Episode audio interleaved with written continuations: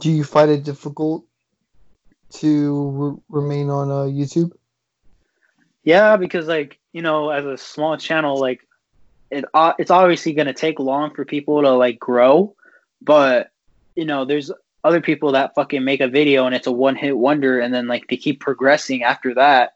But like you know, once like smaller channels are you know busting their ass and editing on a certain video for a certain amount of years or months, then obviously it gets kind of old and you kind of lose motivation.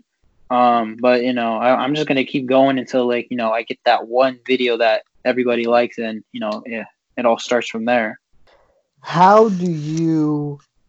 Because right now you have three thousand two hundred and eighty-four views. Uh huh.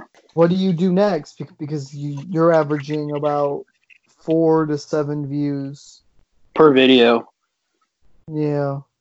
Um, I don't know. It's just like trying to think of ideas. Um, I literally been fucking thinking about ideas all day today, um, and just trying to like you know bust out the camera and fucking get highlights of my day with the siblings and fucking me joking around. But um, you know that shit adds up at the end of the day because like I kind of made a goal to at least upload two to three times a week. But it's kind of hard to get content since everybody's inside and you know there's not much to do. So you know, it's just kind of like you gotta wait like two weeks to fucking at least bust out a video. If you know what I'm saying. Yeah. Yeah, so it's kind of difficult at these times, and I get I get it, just because like uh I don't know if you heard of David Dobrik, but um his videos are basically like you know comedy skits with his friends and shit like that, and being outside, do doing crazy shit.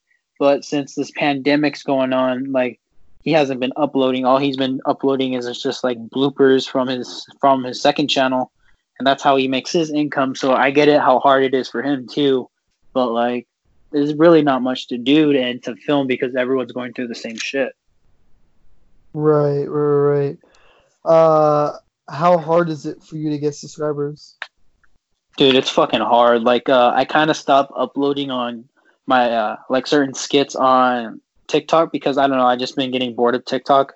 Um, but TikTok would help. I got like a a few subscribers from there, but um, you know, it's just like the extra work because I'm I'm trying to balance school and then fucking YouTube and then TikTok. It's just like I had to sacrifice one of them so I could, you know, at least balance my day out. Right. Um how much time does it take you to usually make a YouTube video? Um, so uh, I don't know. Like sometimes it'll take me a day or two because like I have to get a certain amount of footage um, that fits my standards. So I'd say about a day or three days just to get you know good content.